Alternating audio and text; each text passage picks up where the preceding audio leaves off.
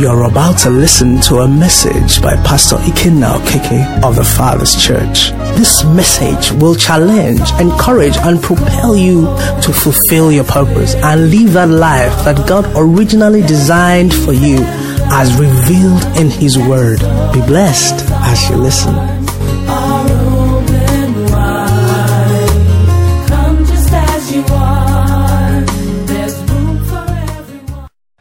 Okay, this morning we want to try and um, just glean some of the things that we began last Sunday to talk about purpose, and on Wednesday we also went into it. And um, I sensed before now that there were just parts of it that God will also have us deal with so that we don't miss it, since it's, um, it's a very essential and fundamental thing that you and I understand as a believer. And in John 18, verse 37, if you put that on the screen for us, it says, the Pilate speaking to our Lord and Savior Jesus at his trial that accused our Lord Jesus of several things. So Pilate said to him, Pilate therefore said to him, 37, Are you a king then? Jesus answered, You say rightly that I am a king. He said, For this cause I was born, and for this cause I have come into the world, that I should bear witness to the truth.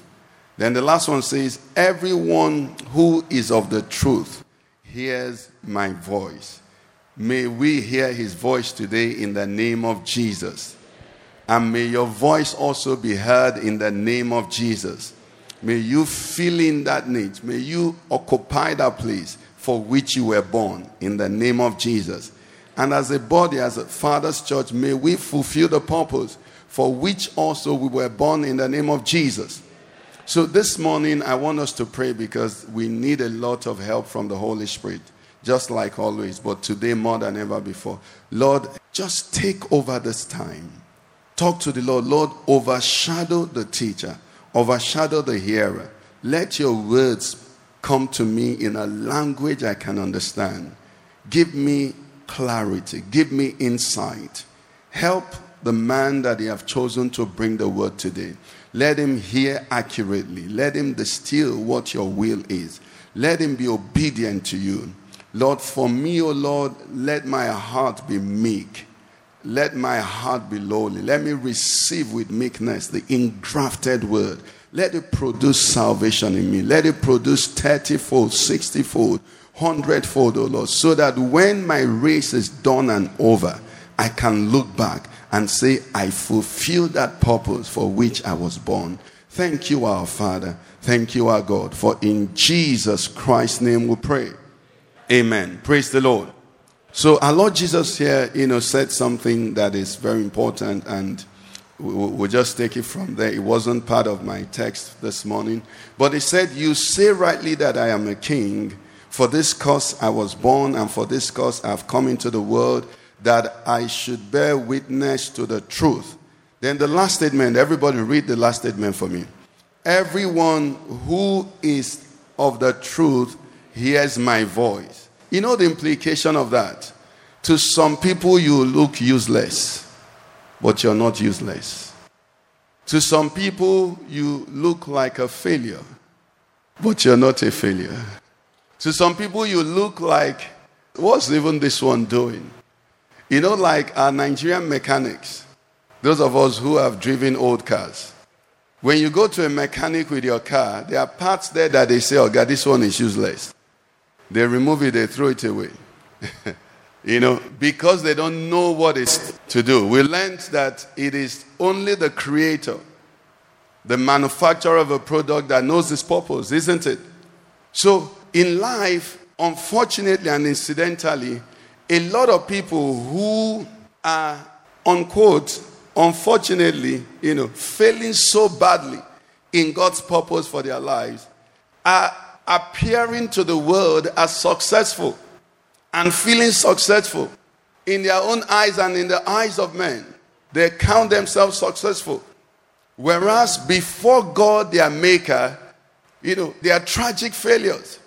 And you see, you and I must understand these things because you see, In any game that is played, the goal of the game, what counts is what the passion is directed towards. So if you don't get this right, no matter how gifted, no matter how equipped, you know, God has equipped you for life, you may not finish, you know, as successfully as God intended for you. But when you get it, just like our Lord Jesus Christ, He said here, For this cause I was born, for this cause I've come into the world, that I should bear witness to the truth. Finish. Notice that even with Pilate, when you go home and read that passage, even with Pilate, he didn't bother explaining things to him. Some of the questions, he didn't give him an answer. The same way someone here, don't bother answering some people. Praise the Lord. Don't bother explaining to some people. Our Lord Jesus didn't do that because he knew what he came for. And he said, Those for whom I'm sent, they will recognize me. Everyone who is of the truth, what do they do? They hear my voice. In another place, say, My sheep, they hear my voice, and they what? They follow me. Praise the Lord. So, one of the unfortunate things in our life is that people are failing in their God intended purpose. It says, Before I created you, I knew thee, right? And I ordained thee to be a prophet. And then you can come, like we mentioned last Sunday, and become a big, you know, popular footballer. And then everybody is saying you're the greatest. There's this new one they brought out, I think it came out a few years ago, GOAT. You know, and people are struggling to be goats. you know, in the eyes of men. And look at the way they said the greatest of all time. A people that are living in a breadth of maximum 100 years. People before now never knew you. People after now will not know you. But they call you goat and you answer. Praise the Lord. You know? So it's something that we must understand as we navigate on this journey of purpose. In, interestingly, in Colossians 1, please, you can put that for us 9 to 11. Let's take it. One of the prayers that the Apostle Paul, you know, prayed for the church. He says, For this reason, we also, since the day we heard it, do not cease to pray for you and to ask that you may be filled with the knowledge of what? His will in all wisdom and spiritual understanding. Notice it's not just understanding, there is understanding, and then what? There is spiritual understanding. Continue 10 to 11, please. It says, Why do we need to be filled with all wisdom and spiritual understanding? We need to be, why? That we may work worthy of the Lord, fully pleasing Him. Because if we don't know what is expected of us, failure is inevitable. You resume in an office, or you, they give you a role assignment, you don't know what they want from you, you're just going to do what you think should be done. Okay? So that we may walk worthy of the Lord, fully pleasing Him, being fruitful in every good work and increasing in the knowledge of God. Praise God. Being fruitful in how many? Every one of them. So, not in this area you're a star, in this area you're a shame. You know, that's what happens in the world. But when you come to the kingdom, there's an all round perfection. Why? Because the fruit of the Spirit touches everywhere. Okay? And something very interesting here, just before we leave it, it says, fully pleasing Him, being fruitful in every good work, and what? Increasing in the knowledge of God. How many of us want to know God more? Sincerely want to know God more? Do you know that somehow, Holy Spirit, help me to get this right. Somehow, growth in the faith, in Christian things, in spiritual things, is not actually just by acquisition of more knowledge. In fact, it is almost dangerous to acquire knowledge without the requisite obedience. One of the things our Lord Jesus Christ said to us, or said in several ways, He said, Take heed how you hear. Okay? Then He said, Take heed what you hear. I've told you the story here about a man who attended a revival program. And the preacher noticed that every service, when he gets up to preach, by the time he's done one or two lines, this particular man gets out and almost, you know, runs out of the church. And the preacher will be wondering, what am I doing so wrongly that this man can't bear me? Then the next day of the meeting, the man is seated in the same place. And then the preacher starts again. Then the man runs off. So one day, you know, they got him and brought him back. And the preacher said, What am I doing to you? He said, Preacher, you're not doing anything to me. I want to go and finish this one I heard.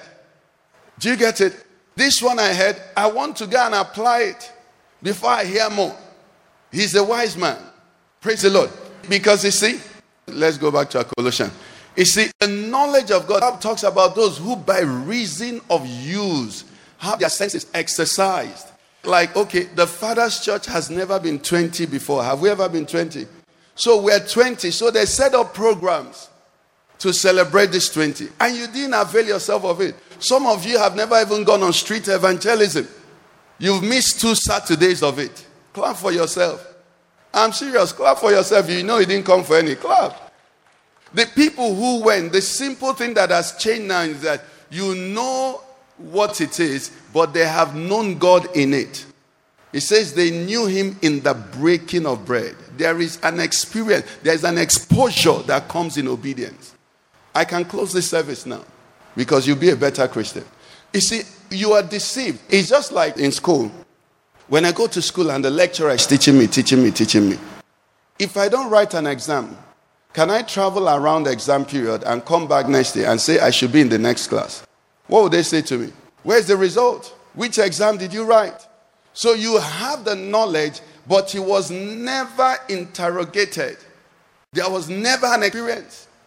So I don't know whether, um, you know, MSC committee might create another opportunity because you just don't.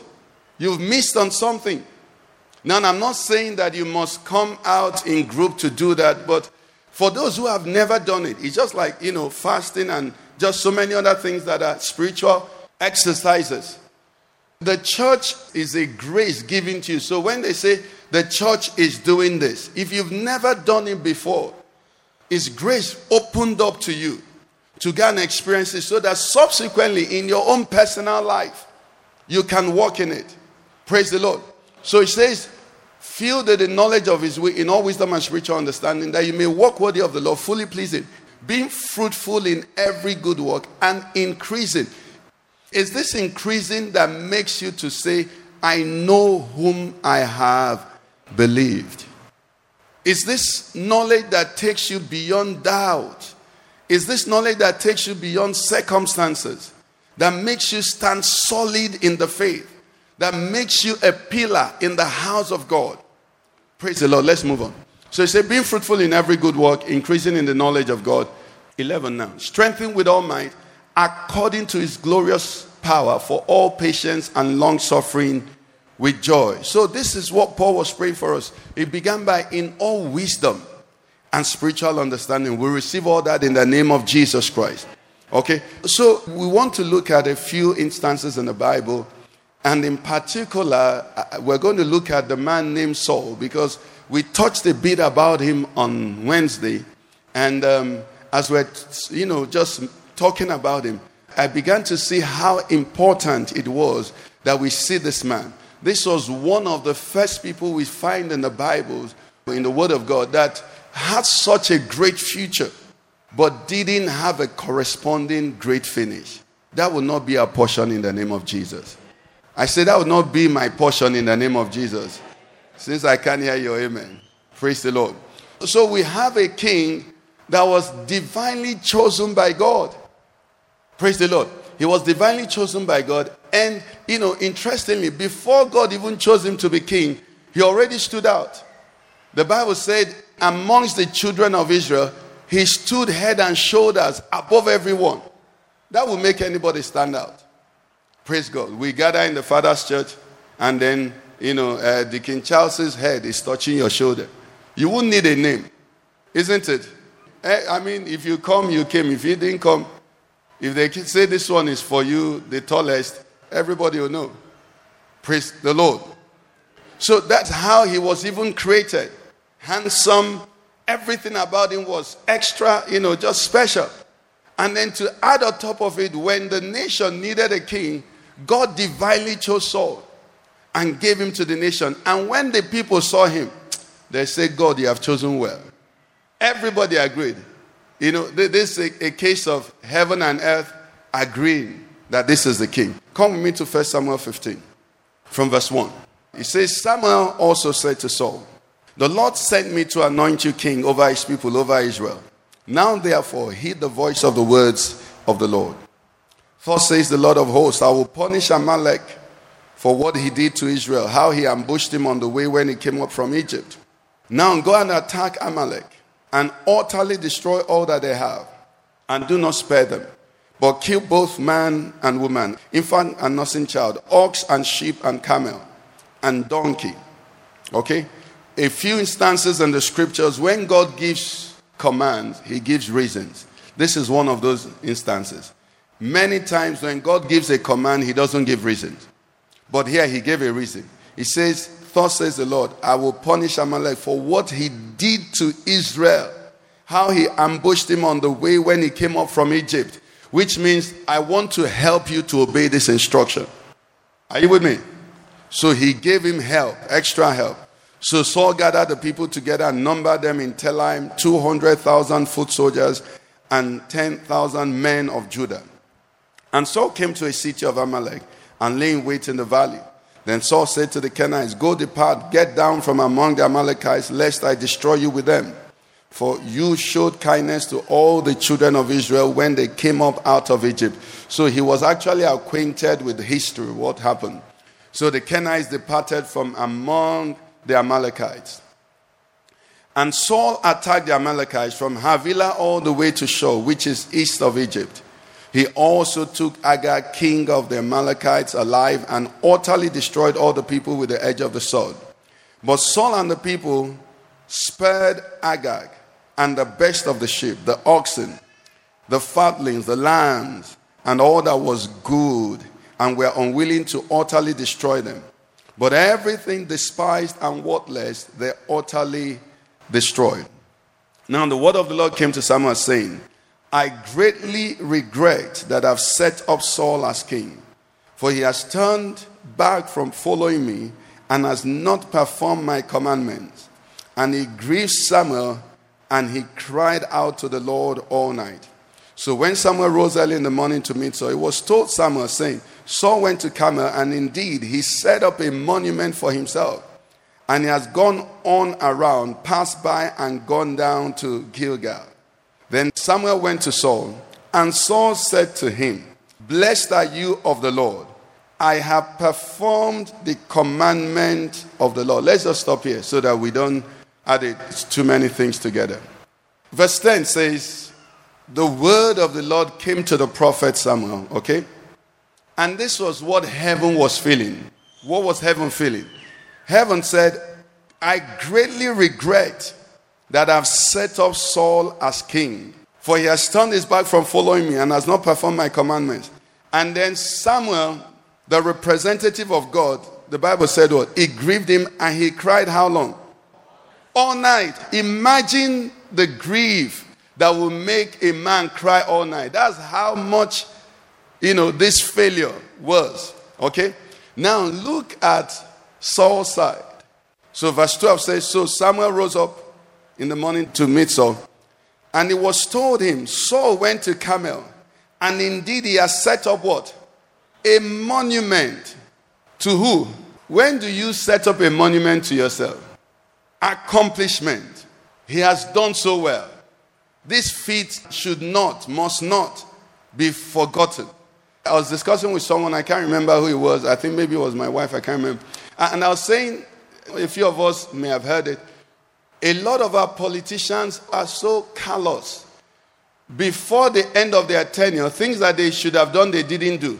They will now rush and whitewash it and commission it so that it will be on record that they commissioned it, they built it. Now, a man finished an airport few weeks ago with, I think, something billion. A couple of weeks after, they need about 16 billion to renovate it. It hasn't been used a monument. Do you get it? Just this year, it was commissioned. It hasn't been used. Then it needs renovation of almost 50% of the cost of building. We saw commissioning of refinery. And by June, we're supposed to be getting fuel from that refinery. Up till now, we've not even gotten water. Monuments.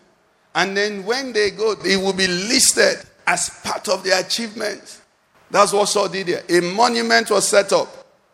Oh, King Saul, hail King Saul. Okay?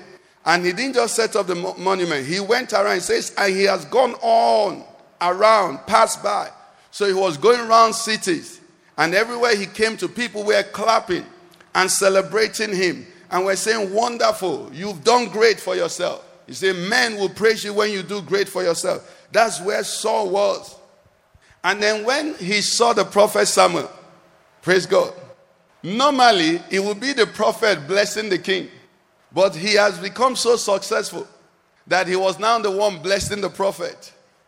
What did he say? He said, Blessed are you of the Lord. And I had not asked him what happened. He said, I have performed the commandment of the Lord, all based on his own appraisal. Now, the Bible says the things which are written were written for our own admonition. So, Saul has written his exam. This is for me to look and learn my own lesson. Saul was not mad, he just didn't have understanding. And you also, you're not mad. I'm not mad. But we need understanding in the name of Jesus. So, as far as he was concerned, Samuel should come and give him that doctorate. But Samuel said to him, verse 14, let's move on now. What then is this bleating of the sheep in my ears and the lowing of the oxen which I hear? And Saul said, Oh, they have brought them from the Amalekites. For the people spared the best of the sheep and the oxen to sacrifice to the Lord your God.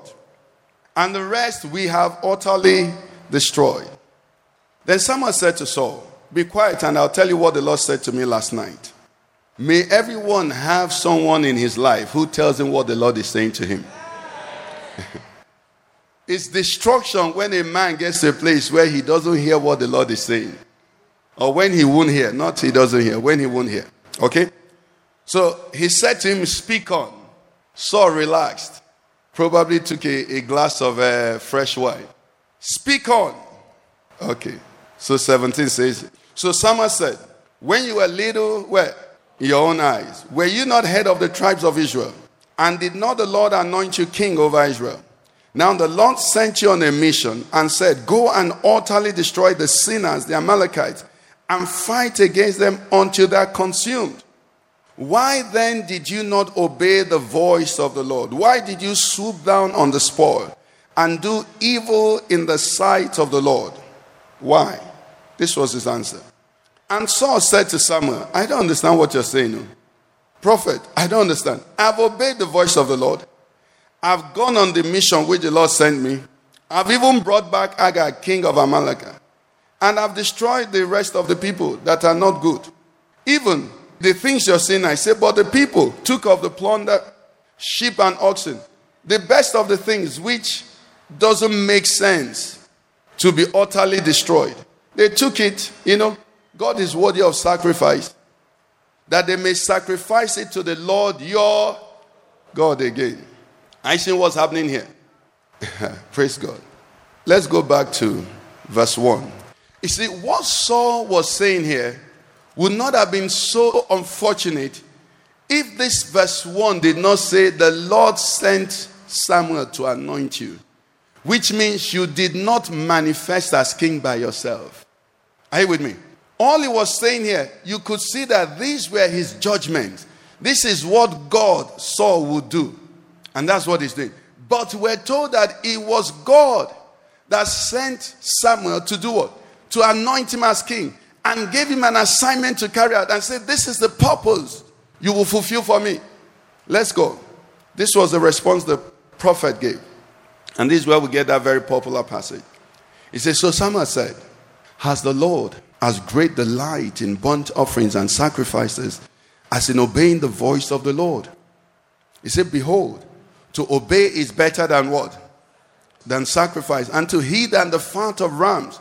He said, For rebellion is as the sin of witchcraft, and stubbornness is as iniquity and idolatry. Because you have rejected the word of the Lord, he has also rejected you from being king. Let, us go back to this 22 and 23 now.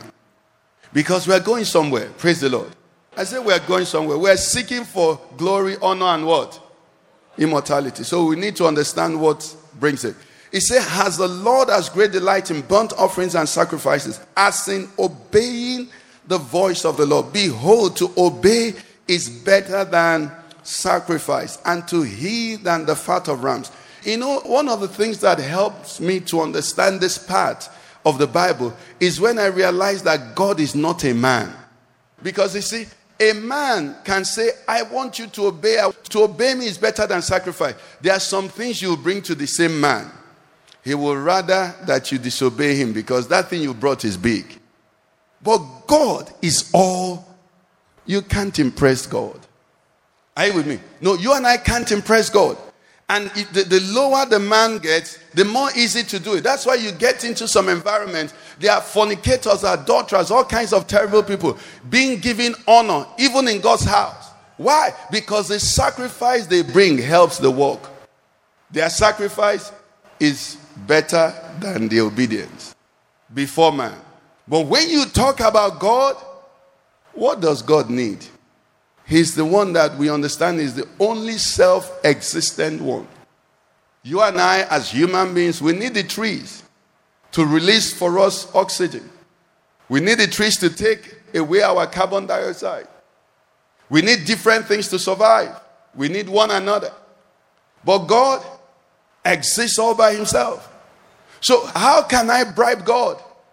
How can I do something for God and tell him, God, I- I'm a fornicator, but you know, oh Lord, you know me. You know the way I bring money to church. Oh, you know the way I sing. Oh, you know, you know the way I preach. You, you know the way I, I move people for you. How do you tell that to God? We're talking on Wednesday. Was it Wednesday that we're saying that whatever a man does, the moment he begins to imagine is originating from him, he has lost it. Because whatever God is doing with you, He can do without you. Praise the Lord. He can accomplish any and everything without a man. You don't need a man, the song says, to be the God that you are. Oh, no, you don't. You don't. Okay? So he went on, and verse 23 says, For rebellion, that's the one that caught me, is as the sin of witchcraft. About? So Saul has now become a witch. How? And stubbornness is as iniquity and idolatry. Ah, ah. Just stubborn. Iniquity and idolatry. It says, because you have rejected. Now, we, we may not get into details of this. We, I think we dealt with it on Wednesday. Then Saul said to Samuel, Okay, okay, I have sinned. I've transgressed the commandments of the Lord and your words because I did what? I feared the people and obeyed their voice. I want to rush because of time. Now, therefore, please pardon my sin and return with me that I may worship the Lord. Okay? But Samuel said to Saul, I, I will not return with you, for you have rejected the word of the Lord, and the Lord has rejected you from being king over Israel. And as Samuel turned around to go away, Saul seized the edge of his robe and he tore. So Samuel said to him, The Lord has turned the kingdom of Israel from you today and has given it to a neighbor of yours who is better than you. And also, the strength of Israel will not lie or nor relent, for he's not a man that he should relent. 30. Let's read 30 together. Then Saul said, I have sinned. Yet do what? Hold on, let, let's take it a step at a time. Saul said, I have sinned. So I have sinned in 24. Are, are you patient with me this morning? I have sinned in verse 24. I've transgressed the commandments of the Lord. I fear the people. You know, it meant that he had no understanding of what he was saying. Because I have sinned, yet honor me. No, nobody can sin and say, yet honor me. Those two words don't go together. When King David sinned, he said he put on sackcloth and ashes. That's the attire of someone who has sinned. Who knows he has sinned? Saul here was just, you know, dealing king to king. You know, some time ago, you know, many years ago, we used to invite different people to minister in our praise um, program. So there's this young man who was very gifted, you know, in leading praise and worship. So after a couple of years, maybe three or four years, we invited him to minister. In the middle of the ministration, he called me out and said, I speak to you as pastor to pastor. These people won't understand. You know, pastor to pastor, I'm talking to you. I really didn't take notice of it. It was someone that was saying, ah, so the boy has now, he has now so grown that you and him now at uh, a level, and then the rest of them are coming along, you know. So Saul here was saying, just, okay, I've seen, I've seen, let's move on. I've seen, yet honor me. And now, it, it wouldn't have been such a problem if what he was saying was in the secret of his bedroom. I'm going somewhere this morning. But where was it he needed the honor? He said, Please, what? Before the elders of my people and before Israel, and return with me that I may worship the Lord your God. Brothers and sisters, there is something here that I want you to pick. If you get it, you are most likely to fulfill your purpose in the name of Jesus. When something that is different from God's honor and glory is able to move you, you're in danger. Whatever it is, whoever it is. We can see now, if we do an assessment of Saul's life, we can see that he wasn't a bad person per se. He's just that he was being moved by the wrong things. He was being moved by the wrong things. If we had time also, we'll look at his fears. So we are seeing his inspiration. His inspiration was the people. What would the people say? What are the people thinking? So when he got on, God's anointing actually enabled him to destroy the whole of the Amalekites. But at the point, he thought, if I destroy all of them, li- listen, in those days, when a king goes to war and returns, to show that he had superior victory, you know, serious victory in that war, he needed to lead captivity captive. He needed to lead a procession of the people he caught. So if he destroyed everybody and the king and he returns to Israel, who is he going to lead, you know, in the captivity train? Nobody. That's why he kept Agag. So that when he comes, Agag is bound, walking behind it. So that you know that Saul did what? Saul went to battle. Okay? And then when you see the spoil, you know that the country they defeated wasn't a poor, wretched country. That's why he did it. He said, I could have destroyed them. But the people said, now, at no point did he say that he stopped remembering what God said, which means that he judged what does God want and what do the people want? And he said, Let me give the people what they want and deny God what he wants. When you grow in your Christian faith to where you don't care what the people want, but give God what he wants, you enter into a safe place. May you get there in the name of Jesus. I told somebody who just claim it in the name of Jesus. Be- because if you look at it, you know, I, I don't know if I have the time. Verse 21, you see that was where the change happened. 20, he said, I've obeyed the voice of the Lord. I've gone on the mission and brought back. A, he said, but the people, 21 said, but the people. So it wasn't that he was unable, it was that he was motivated. He considered what the people said and he agreed with them. What did the people say? Don't obey God. Let's bring some of these things. I know when they make the sacrifices to God, you know, the fattened cows and all of that, it's not everything that burns. Praise God. So they will also what? Benefit from the sacrifice that was made. Okay? Okay? So there would have been a lot of suya for the people. And he said to them, he said, listen, listen. Apart from being motivated by their values, look at the other one, he said 24. 24 says, I feared the people. So a man, a Christian, who either, important both ways, who either wants to please people or is afraid of people will most likely miss his purpose. Want to please or afraid? Want to please or afraid? They carry the same weight, different directions. I fear the people and obeyed their voice. This was what he did, and it took him completely to the position where he said, Okay, God, even if you're not happy with me, let the people be happy with me. This was the end. A man said, If you can pray in the deepest part of your heart, may nobody see me better than you see me, you will become a giant in the kingdom. Did you hear what I said? May I not appear better in the eyes of anybody than I appear in your eyes. Which means you take away all the plastic, you take away all the falsehood. It's a good place to be. It will help you to be humble. But the moment Saul got himself to that place, says, I've sinned before you, God, but honor me before men. I want to show you a scripture I've referred to here several times. I pray it brings a new understanding to us. John chapter 5, please, verse 44. Our Lord Jesus speaking, he made statements that, you know, that are just, um, it takes it being the direct word of God for you to understand the import of such statements. He was speaking to the Jews here. He said, How can you believe? Now, note here. Who is speaking here? I can't hear you from this side. Who is speaking? What did he say? He said, How can I believe? Now, it means if this thing is saying is fundamental to my faith. And remember, it says, To him that believes, how many things are possible? So if I don't believe, I am eliminating myself from all of those possibilities. And what did he say? He said, How can you believe who receive what? Honor from one another. It means that at any time I find myself in a place where people's honor is what I'm looking for. I've stepped into unbelief. Are we in church this morning? At any point, the honor that I'm in any deed, in any activity, this was a challenge the Pharisees had.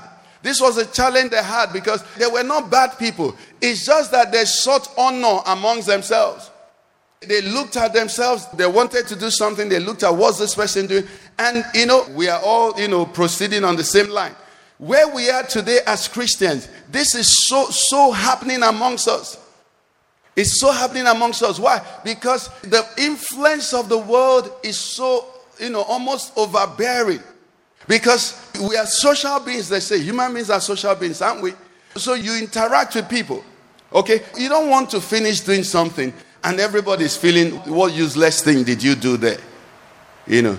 But also, Jesus is saying, if that thing you did was what he asked you to do, you are in faith. Praise the Lord. But if you finish doing something and everybody's clapping for you, everybody's excited and shouting for you, and it's not what God asked you to do, you are failed. So it says, How can you believe who receive honor from one another? Something so simple. But you see, for you to fulfill the destiny and the purpose of God for your life, you must understand this. You know, the very delicate line that separates purpose from existence. This what begins to define it. Because he says, someone sent you on an errand. I'm living this life, you're living this life, we're living this life, the church is existing by the grace of God, isn't it? Christ is the head of the church, we're his body, we're the bride of Christ, and he is our groom, right? Everything that we do as a church, somebody owns us. And remember, it says, I'll present to myself a glorious church without spot nor wrinkle. Who is he going to present it to? I can't hear you. Present it to who? To himself. He's working to present to himself. So, you know, like some of us here that know how to cook, you know, uh, our brother Pastor Moody, when Pastor Moody wants to eat beans, he will go to the market and he will buy the beans and wash it and then prepare it. He had wanted to eat beans this morning. He goes through all that process and cooks it. You know how long it takes to cook beans? Then, when he finishes, he'll set the table and serve himself beans and eat it.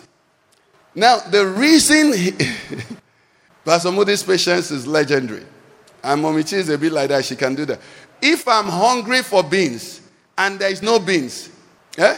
if there is a, um, what is so far from beans? Bread. Thank you. You got it. If there is bread, my hunger for beans will be adjusted by time factor. Do you understand? That I will use the bread to quench that appetite for beans. Okay? Now, what I'm trying to say is this God is working in Christ to raise a church for Himself. That should help you understand the standards. The reason people do that, like Mommy Chan, Pastor Moody, is because they want that food in a particular way. Is someone hearing me? They want it in a particular way. They're not just looking for what everybody is looking for. He wants a glorious church without spot nor wrinkle or any such thing, but that she should be blameless and without fault. That is what he's looking for. When you understand this thing, you begin to see how delicate this race is and also how safe it is. So if you can beat your chest in prayer and say to Lord, Lord, I want to please only you. Part of the things we also learned on Wednesday is this weakness has never been a problem for a Christian. Praise God, somebody. What did I say? Weakness, that I can't do something. The song we sang, What I can do, what will you do? He said, You will do it. You will do it. He will help me. Weakness has never been a problem. The problem is my wanting. Holy Spirit, help me. The problem is my what? The thing that wants in me, the thing that moves me. Praise God. The thing that pushes me. Second Corinthians 5, please. 14, 15, and 16. We can just go to 15 because of time. Second Corinthians 5, 15. Okay, let's start 14, sorry. It says, For the love of Christ does what? Compels us. Because we judged us that if one died for all, then how many died? Then all died. 15 now. He says, And he died for all that those who live should no longer live for themselves, but for him who died for them and rose again. 16. He says, Therefore, from now on, we regard no one according to the flesh. Even though we have known Christ according to the flesh, yet now we know him thus no longer. Now, can you put that particular passage in the Living Bible for us? The 14 to 16. Let, us read it from there. It says, He died for all, so that all who live. 14, please. Okay, put it together. It's okay. Are we insane to say such things about ourselves? If so, it is to bring glory to God, and if we are in our right minds, it is for your benefit. He said, Whatever we do, it is certainly not for our own profit, but because Christ's love does what? Christ's love does what? Christ's love does what? That is safety. That's what we're talking about. Safety. The love of Christ compels us. So I'm no longer compelled by what you say or what you say. Like that will teach us here. He says, you know, someone asks you for money, you give him. Then tomorrow the person asks you for money, you give him. Then now he comes again, he says, every time you'll be disturbing me. And then the Spirit of God will say, ah, who is giving you what you're giving him? John, he said, would you want to be the one asking? Let him be the one giving. I get in now. He says, so I give because of Christ. I don't give to impress you. And then when I don't give, it's because, you know, he didn't ask me to give. Anyway, he, moves. He says, for, because Christ's love controls us now. Since we believe that Christ died for all of us, we should also believe that we have died to the old life we used to live. Now, let, let's go to the 15 now. 15. He died for us so that all who live, having received eternal life from him, might no longer do what? Might live no longer for themselves to please themselves, but to spend their lives what? pleasing Christ. That is Christianity. Praise God, somebody.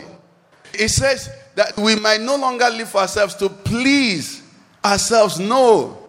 Saul, I don't even know who he was pleasing, but from what we hear, it was the people.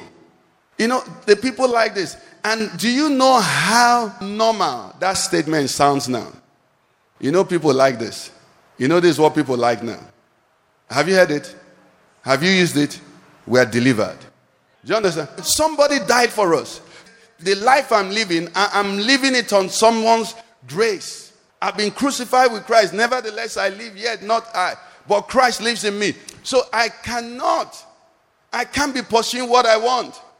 And you know, if you understand this, you're, you're going to become a bit problematic to your circle because you become so almost antisocial.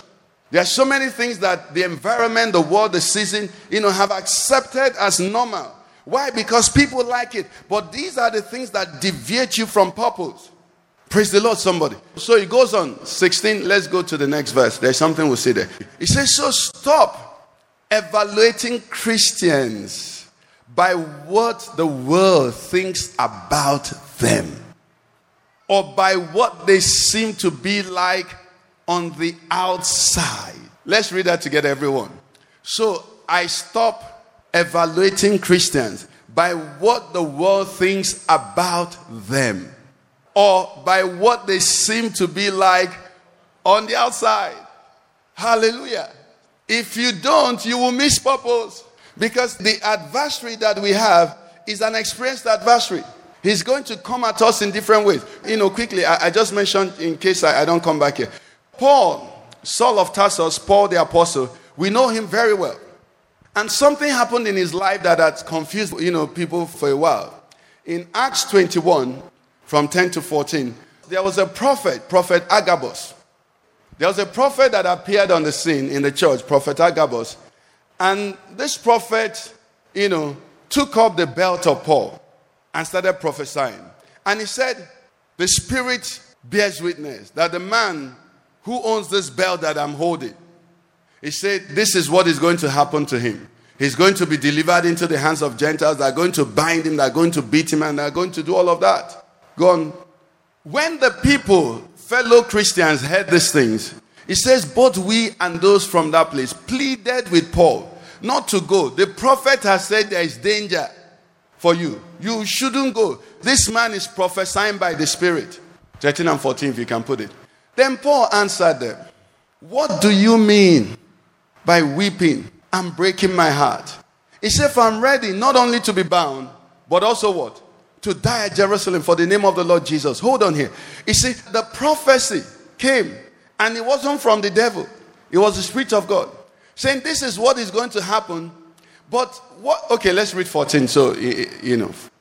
So, when he would not be persuaded, we see saying, The will of the Lord be done. Thank you, Holy Spirit. This was what they should have held on before. No matter the prophecy that is given to you, what should you want to be done? Uh-huh. So, do you want a prophecy that will make you miss the will of the Lord?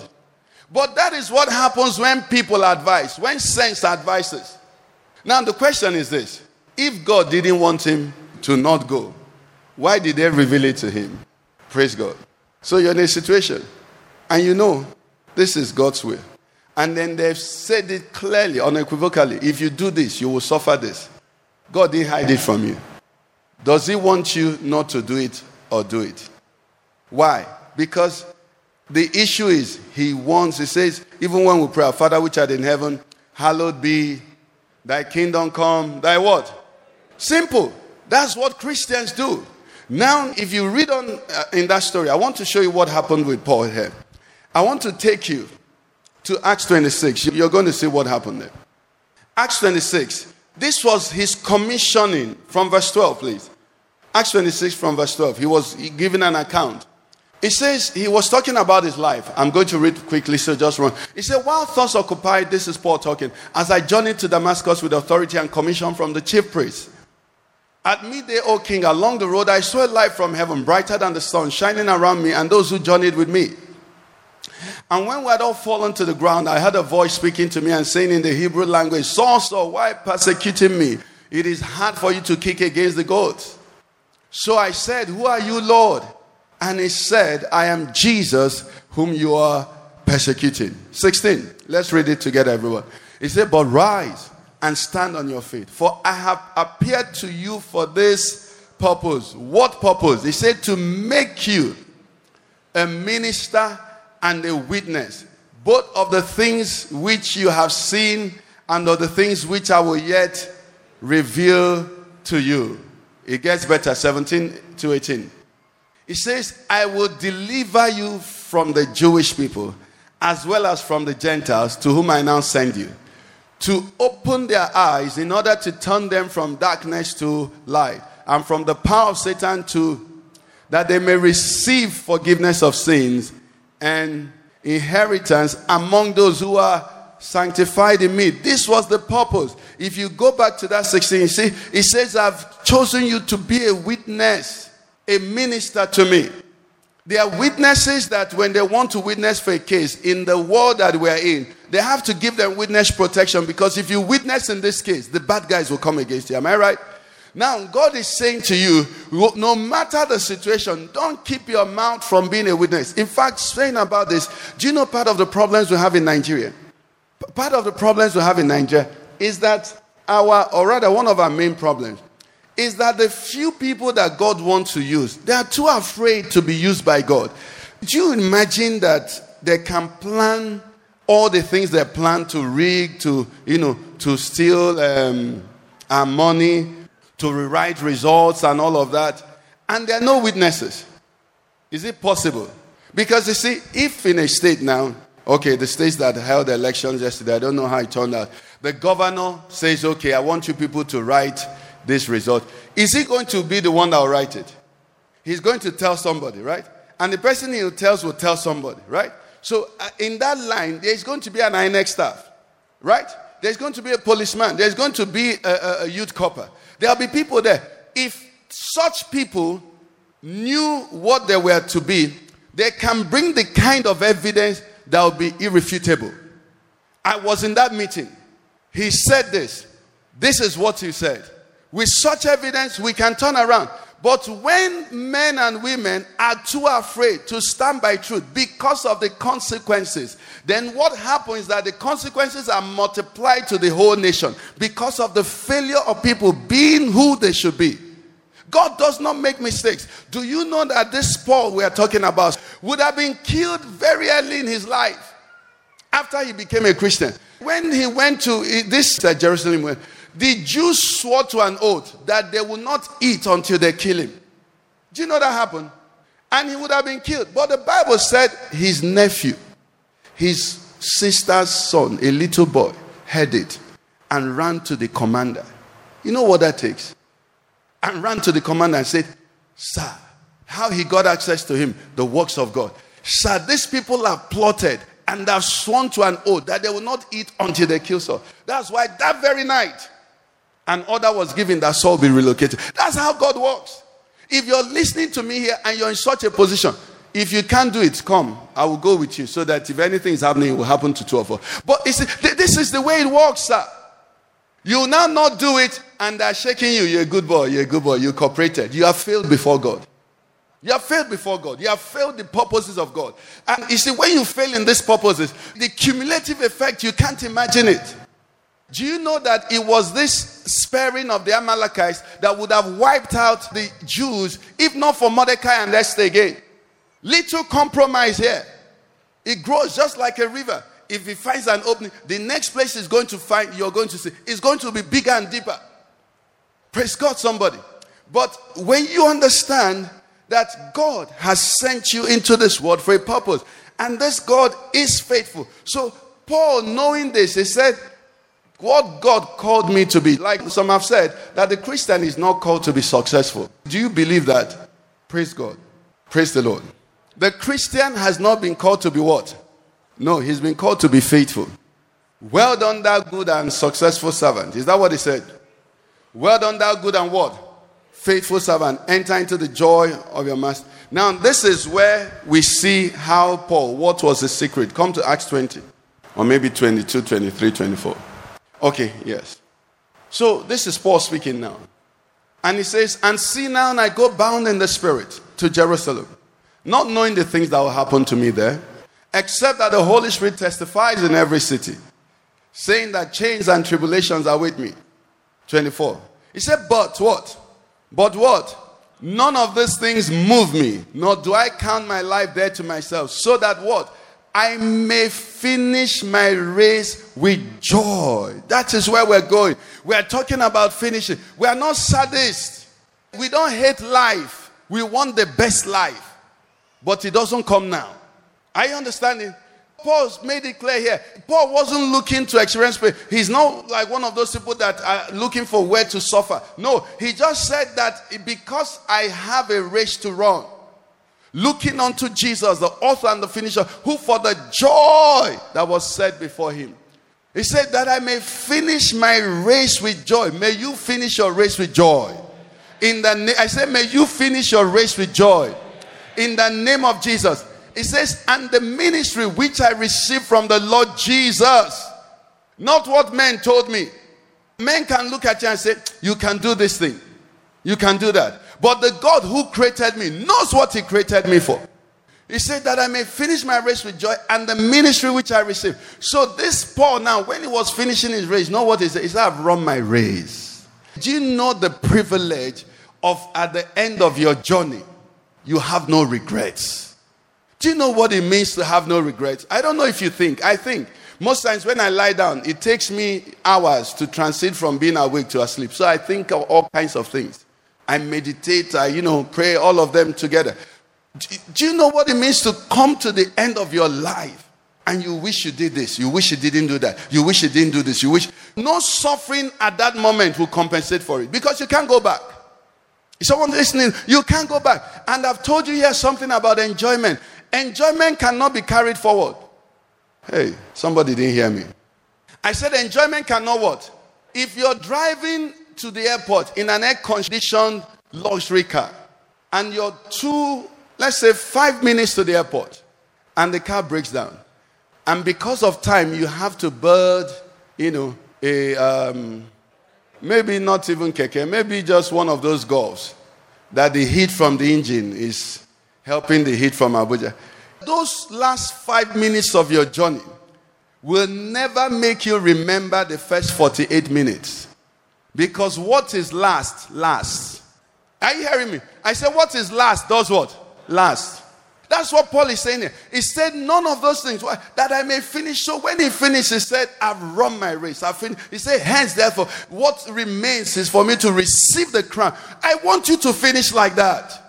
I want you to understand what we're talking about. Because you see, these things are in the Bible. If we fail, it will be a shame. Because of time, I won't give you the details. But another man in the Bible had a greater beginning than Saul, even. His name was Samson. Samson, they had to hold the mother's womb for a season so that he will come at the appropriate time. When he came, there was prophecy. The angel of the Lord, who is our Lord Jesus Christ, appeared to the mother. The father said, I let God send that same angel. He came again and repeated his message. There's going to be a son born to you. This is what he's going to do. This is he will begin the deliverance of the children of Israel from the Philistines. No razor shall touch his head. This and this is what is going to happen. He had godly parents. He had every privilege a man could ask for. But what was his problem? Before we even talk about his problem, let's talk about his ability. The Bible says Samson was going one day, and the lion, the young lions are the strongest, jumped out to attack him. He said he tore it into pieces like shawarma. You know how you're eating shawarma and the thing is falling apart. He said he took the young lion, and to- that's how strong God enabled him to be. At one situation, you know, the, the people of a city locked the gates and wanted to trap him in the morning.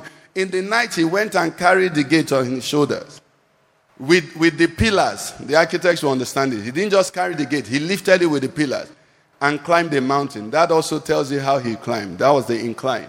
That's how strong God enabled him. But do you know he failed woefully? At the end of his life, he was blind, he was bound, and he was grinding. Let's rise on our feet. What was his problem? Samson was never moved by the will of God. The only thing that moved Samson was women and revenge. And his choice of women, ah, our young people, may you not have such choice for women. He never loved one good woman. Either the one that will take his secret and tell, the one that torment him, and all of that. Why? But Samson had potential. But what was moving him? There's a song that says, Something they move my body, something they move my. Abby? Better let it be that is the will of God that is moving your body. I need somebody to talk to the Lord. The, uh, where I'm going this morning is simple. Pray that you'll be only moved by what God sent to you, nothing else. Nothing else. Let your honor, glory, honor, and immortality, let your glory, let your honor, let immortality, let considerations of this be the only thing that moves me. You know, shame is powerful. You know, mockery is powerful. You forget when you were young how your mother can make a nice dress for you. And you go to school or you go to the party and you're feeling cool. And your friends look at you and start laughing. And you cry home and say to your mother, You will never wear this. What happened? Envious people laughed at you because their mother didn't make it for them.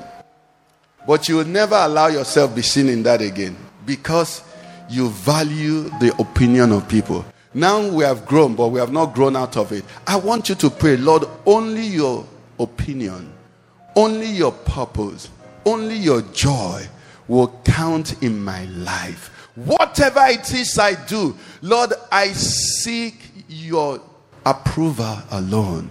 I seek your honor alone. Brothers and sisters, God has a way of responding to men and women who put their gaze on Him. He makes them extraordinary. We talked about Daniel on Wednesday. He took a man in a foreign land. When they examined him concerning the language of the locality amongst the locals, do you know what? Daniel beat the locals in their language.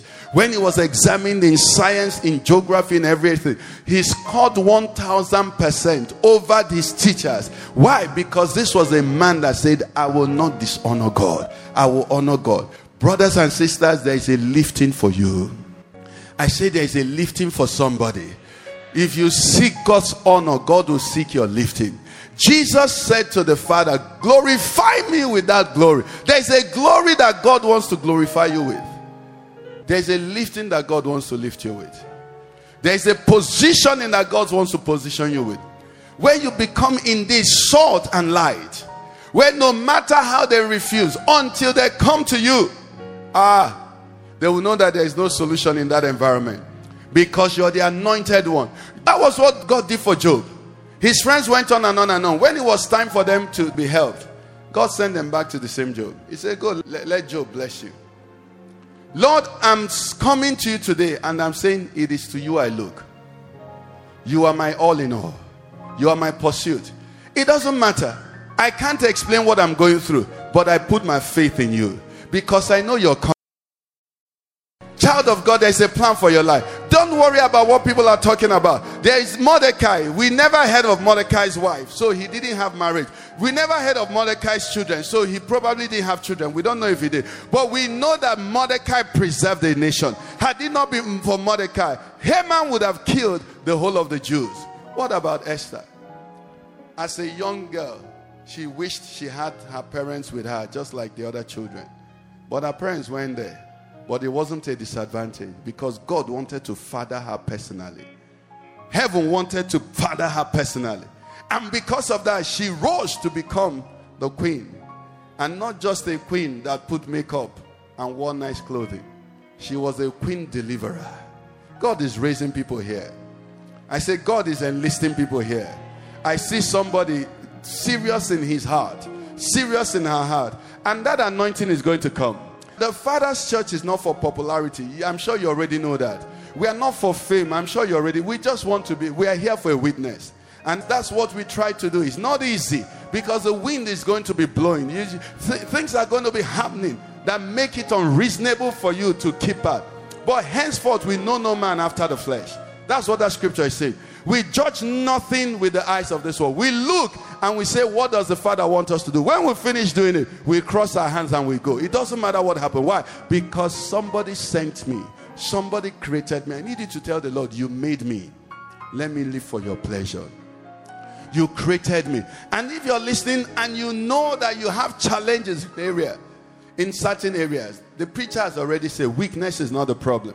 You're here and you know there are sins that mock your faith, that mock your witness. He says, Where sin abounds, grace abounds much more. Don't go here without taking that grace. Tell that situation, I received the grace. We are turning 20 and you are turning it a new person. You are turning it glorious. You are turning it victorious. You are turning it powerful. You're turning it a conqueror. You're turning it a bold witness. You're turning it a new creation. You will not be a source of shame to the kingdom. You will be an instrument of glory. I'm speaking to somebody. Whatever it is in that life, because you are surrendering to his will and to his agenda, he's turning it around. He will work all things to the counsel of his will. Change has come because there is a glory to be revealed, there is an honor to be manifested, there is immortality to be distributed, and God is not passing by angels anymore. He has sons and daughters. He said, Today you are my witnesses. He said, You are my battle axes. He said, I send you. That's what he's saying. I need somebody to pray to the Lord to make it happen in his life. I need somebody to seriously tell the Lord, This is what I want in my life. Nothing else. You are my Lord. You are my God. Come and do that in my life. I need somebody to be that person who the Lord will use as a confirmation of the things He's saying to us. Lord, we give you praise, we give you glory. Hallelujah to your name.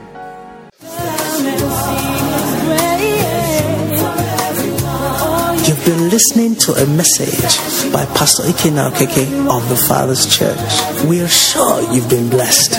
We invite you to worship with us at Eden Center, Banex Gwarinpa Expressway, near Next Carry, Abuja. For telephone 0929090000 or 0703158804. You can find us online at www.thefatherschurchonline.org. God bless you.